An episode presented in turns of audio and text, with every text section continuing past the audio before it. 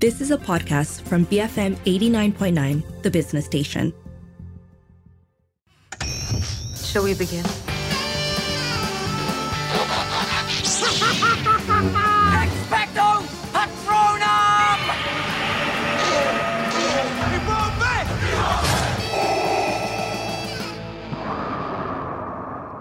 This is coming from a place of wanting to start fresh and clean. This is going to be a destination spot. We drafted a quick term sheet. We need more money. Will you turn that thing off, please? How's that not making you insane? I don't mind it. It's a facelift, it's not a gut. Bear, it is a facelift and a gut. It's gonna take six months to open.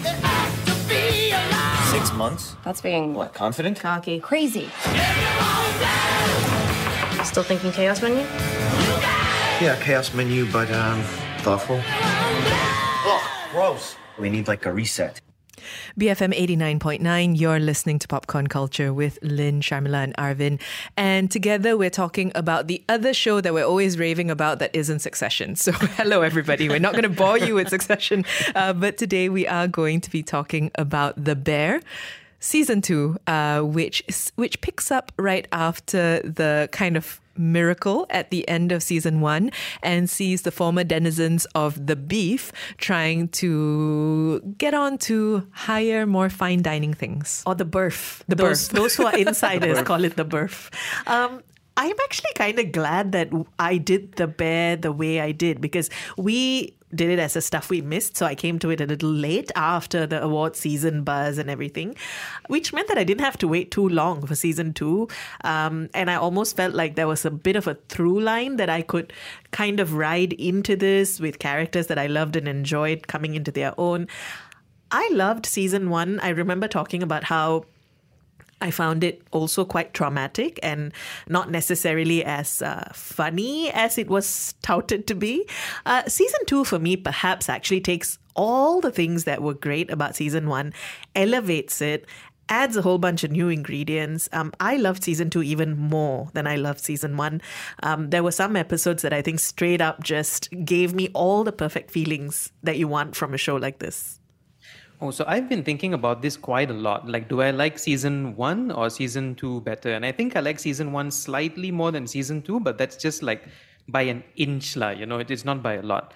Um, I remember when we reviewed the first season. Uh, at the end of it, I said that I'd be fine if season one was it, if it was a mini series, if there was no season two, because it's such a perfect show that I didn't want anything to mess with it. Not even a, a season two of the same show.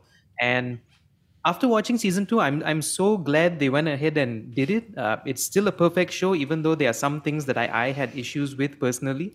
Um, some of the best like story and, and character development on, on TV right now. And I think like unlike the first season, I actually cannot wait for season three. Like I cannot wait to see more of the show now, even though I don't think we're gonna get it for some time because of all the strikes that are happening. But I cannot wait for the next season to come out. I love The Bear, but I was not excited for season two, and I was happy to just sit on it forever um, as until I could find what I thought would be the emotional headspace for it. I knew everybody had been raving about it. It had been getting insane reviews. Uh, there were lots of uh, articles written about guest stars and things like that. So I knew that it was a big season. But because I had found season one so filled with anguish personally and just really difficult to process and watch, I wasn't sure I necessarily wanted to put myself through that again, which is why I'm happy to say that season two is a different beast entirely, right? It is exactly that. The the morphing from the beef to the birth, the trying to trying to do something a little bit different. Um, it doesn't have that same uh, constricting closed structure of the first season. It's more expansive. Um, it follows characters on their personal journeys in a much bigger way, not just Carmy. And so it doesn't feel as claustrophobic. It's a beautiful season of television. Before we talk about the writing and the acting and the really good acting, I want to talk a bit about the aesthetic because for me, The Bear is so filmic. So this season, much more than the first one, I think Yes. because of the frenetic quality of season one, right? Uh, even the scenes that were beautifully shot, the making of the food and whatever, but because it was a diner, there was a grimy quality to what we were seeing. Turns out there's mold. Um, yes, there is mold. There's lots of stuff in this restaurant that probably we shouldn't have eaten at. Um, season two, though, because their aspirations are to be a Michelin star, they never say Michelin, they always just say the star. One, just one. star. Um, so you get all those beautiful like food prep scenes. You get all these gorgeous city scenes, not just Chicago. Sometimes they venture out as well. Um, there's a real sort of lyricism in the way the the show is um, filmed. I also think that they had a lot more budget. Um, you can see that in the quality of the show. You can see that in the level of guest stars that they've managed to pull for season two. But I agree. I think it often felt like you're watching each episode felt like you're watching a movie, and sometimes a very distinct kind of movie as well. I miss the aesthetics of season one. Um, You're and- such a season one stan. I cannot deal with it. there is something so uh, rustic and low budget, but beautiful about season one. And I think I missed the the griminess and the sliminess and some of the You're gonna miss of the mold, aren't you? I miss the mold. I miss the mold a lot. Um, and and this and I'm saying that like fully appreciative of how beautiful this season looks. Uh, like some of the shots, like you guys were talking about, the cinematography, uh, the acting, the performances, everything looks so so so good. Like I can I can picture seeing this on a big screen. Um, but if I had to choose, I would be like I like what season one looked like, and I don't know why, but just a personal preference, lah. So, okay, let's talk then about the stuff that holds over from season one, um, because there are some through lines. It's not as if it is a completely different show. Um, it's got a returning cast of characters, the people that we've come to know, and like sort of. Um, what's the word I'm looking for? Reluctantly love, I think is, is maybe the, the best way to describe it. So the writing, which was so tight and naturalistic uh, and at points very funny, at other points deeply emotional. All of that stuff carries through from season one to season two. And in fact, I think you can actually see a deepening of the characters' relationships in this season, which I really, really liked because I don't think you can pull off the um, the bear style. And in fact, sorry to invoke succession style of dialogue where you're talking over one another, you're talking um, between people who clearly have a lot of history. All of that stuff only works with good writing, but also great chemistry. Oh, I loved the character development in season two. I thought that for a show that actually is just 10 episodes, am I right? Um, the fact that you actually get to know easily like 10 different people. Some people aren't actually, some characters get sort of a full episode arc and it's beautiful. I love the way the show developed um, uh, Tina's character. So well played by Liza Colon-Zayas. Um, and of course, uh, Ebon Moss-Bachrach and Richie just beautiful, beautiful episodes. Um, but basically, I think I love the fact that the show, while it's about Carmy, and while there is a fair amount of Carmy, I don't mind that he's not the focus of the show. I don't know if this season is about Carmy, Yeah, right? yeah. Like, I'm not sure we can argue that. And and I kind of love that the show acknowledges that there are other interesting people than this person at the center. Let's get to know them and how they contribute to the story as well. And it's done not done in a throwaway manner. Like they've written beautiful stories for each of them. Um, I just loved going on this journey. I didn't even mind what the end point of the story was going to be. I, I think um, I, I love all those things, but I think the thing I love the most uh, in this season is how it gives you enough of Carmy's background that there's no way you can go back to season one again without having a new perspective and seeing it through a Oh my lens. gosh, yes. I actually got Right? sad thinking of season one after a particular episode in this season. I, I mean that particular episode, uh, without without getting into like details, I think it works as the perfect origin story for the chaotic language of the show. Like the, the all the chaos that you see boils down or stems from that one episode. Um, and there's no way to unsee it, lah. So you you cannot revisit the older episodes and see them the way you saw them a few months ago or like a year ago when it was when it was originally showing, right? Um, Some of us never you thought re- it was a comedy, Arvin. I mean, it- yeah, I, I still I still found it very funny. Actually, Um, I will say this season was a lot funnier than season one for To me. There me were moments where I just barely laughed out loud. I'm like, oh, It was. Arvin, Arvin knew soon this would become a comedy. eventually it evolved evolved into a comedy. Um, but yeah, I, I, I love that. I love how the, the trajectory is so one way that you cannot reverse anymore. We're talking today about season two of The Bear, which really we all loved. It was such stellar television. Uh, let us know if you've watched it yet. Um, in general, if you are a fan of The Bear, you can WhatsApp 018 789 8899 and tweet us at BFM Radio. Bluff free medium, BFM 89.9. Listen, it is scary, okay? And I will grant you that it's gained some traction in recent media cycles. Mold is a buzzword, yeah, for sure. But if you go call mom, she's gonna call in all the weirdos and the scientists, the abatement people. Lest I remind you, we are on Cousin's schedule, Neil Jeff. What's your middle name? What's my middle name? Yeah, like what's your middle name?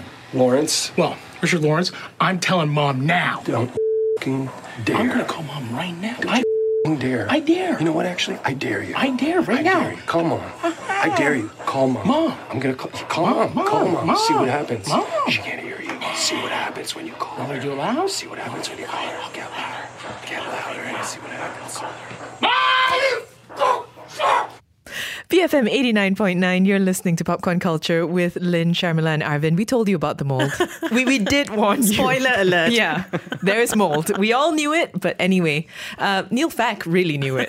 he was convinced. Um, we are talking today about season two of The Bear, and I think the time has come to talk about the acting because I didn't know that Matthew Matheson was going to turn out to be a good actor. I'm not sure anybody who knows him from YouTube would ever have been like, you know what I want to see? Matty Matheson in prestige television. But here we are. Do you know it took me the longest time to figure out who Fak was? Um, I didn't realize that's where I recognized him from.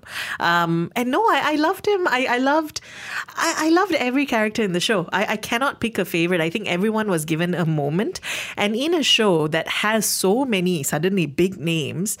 It's actually the smaller players that we've known from season one that shine. I come away from the show thinking about Tina. I come away thinking about Richie, uh, thinking about Sydney, and, and how well these actors who I've previously not seen perform anywhere, um, them holding the, their own against sometimes literal Oscar winners. But at the same time, this this do you guys agree that this is Sydney's season? Because I thought it was Sydney's season. I think it's Sydney and Richie's season. Sydney for and me, Richie's yeah, the, season. the two of them stand out the most for me. Yeah, uh, Ayo Edebiri. E- Yes, Edebiri. yeah. Um, I thought she was such a charisma powerhouse, like such an extremely magnetic character, and she was that way in season one as well. But then because we get to see more of her background and, and her character and what makes her tick, right? Um, I think even more than Jeremy Allen White as Carmy, Sydney owned this season of The Bear for me. Like the comedic timing, the way she speaks, the way she owns the scene, like everything. If I had to pick one character, it, it, it would be uh, Sydney lah. She speaks like a real person. Yes, she does. Um, Like a real person. And Yeah. her reactions also feel very, very real to me. I think that uh, I agree that Ayo Edebiri, you just can't take your eyes off her when she's on screen. She's so fun to watch. Her face is so expressive. I really, really enjoyed, I have to say, Ebon Moss-Bachrach. I think that we, there were hints. He was great in season one, but Richie as a character didn't necessarily have the depth that he has in this season. There was a feeling that it was there, but you're not 100%. Um, and in this season, they really leaned into it. He has entire scenes where your heart can break for him in one moment, um, and in the very next, you want to punch him. Like you really want to hit him, you know, like like like Fak does. You really want to like fight the guy, and I think that it takes a really skilled performer to be able to play a role like that without tipping over into you know, into into farce or tipping over into slapstick, but really making Richie feel like that that cousin, that that guy you know. Actually, given how infuriating Richie genuinely is, and sometimes he's not nice to other people. When he got injured in season one, I'm not going to say how he got injured, but when he gets injured in season one, I think a lot of people were like, yeah, Yeah, you had that coming. yeah, Yeah. deserved it. Uh, But given that, right, the amount of goodwill and sympathy. So when his character arc sort of reaches the the peak in season 2, you want to stand up and cheer for him. And then there's this like masterful use of a Taylor Swift song. I never thought, I never thought I would cry. I cried. when a Taylor Swift song comes on screen and then there I was bawling while Richie is on screen. Oh, it was it was amazing. I love him. Also, I don't know what it is with Jeremy Allen White, um, but the guy is drawn to playing characters from these extremely complicated, chaotic families. And I, do, I don't know what the process is when he chooses. Like Shameless, of course. Uh, that's where I, I, I, know him from. Um, it could be a prequel to this show and it would flow perfectly. Like no one would know. Um, he's acting in a wrestling biopic next of the, the Von Erichs, um, also an extremely complex, chaotic wrestling dynasty. A24 some more, so you know they're gonna they're gonna get deep with that. Is that the Zac Efron awesome. one? The, the Zac Efron one. Oh, yeah, he's yeah. in that one. Oh, nice. Yeah, he's in that one.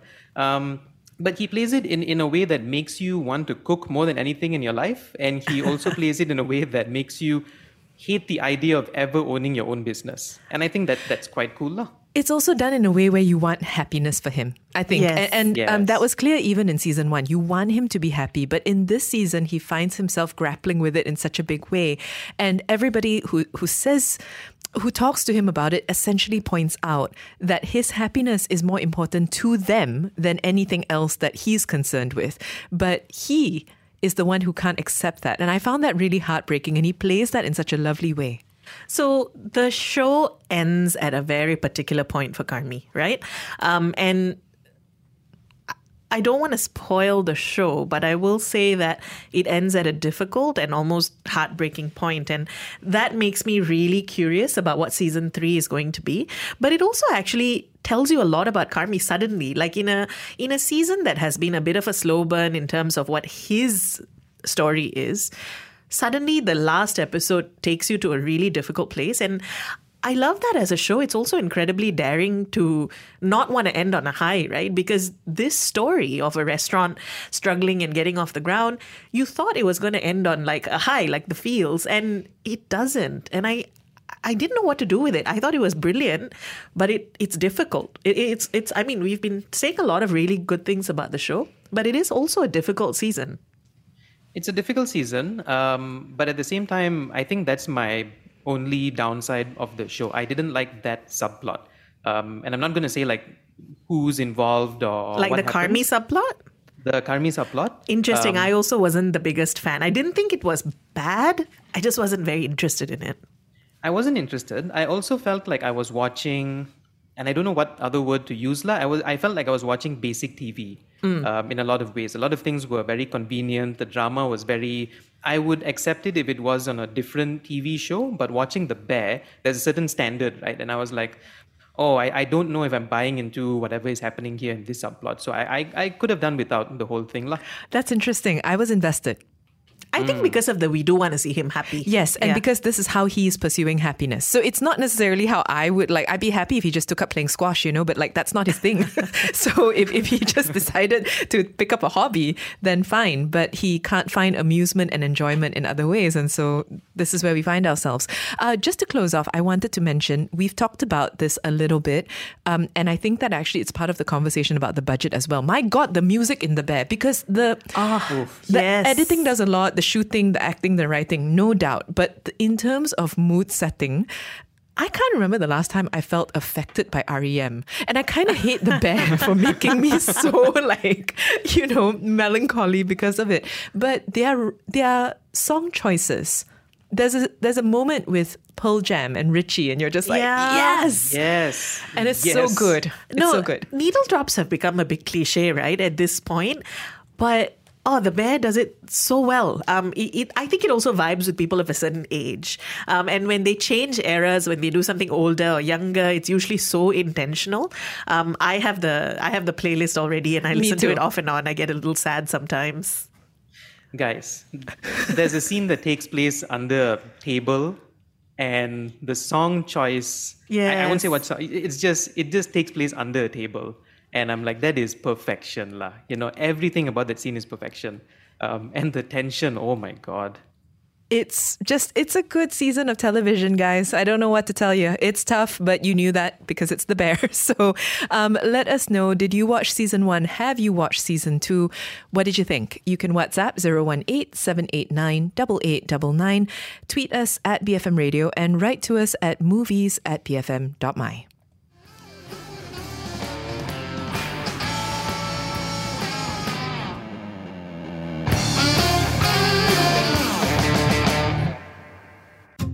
You have been listening to a podcast from BFM 89.9, the business station. For more stories of the same kind, download the BFM app.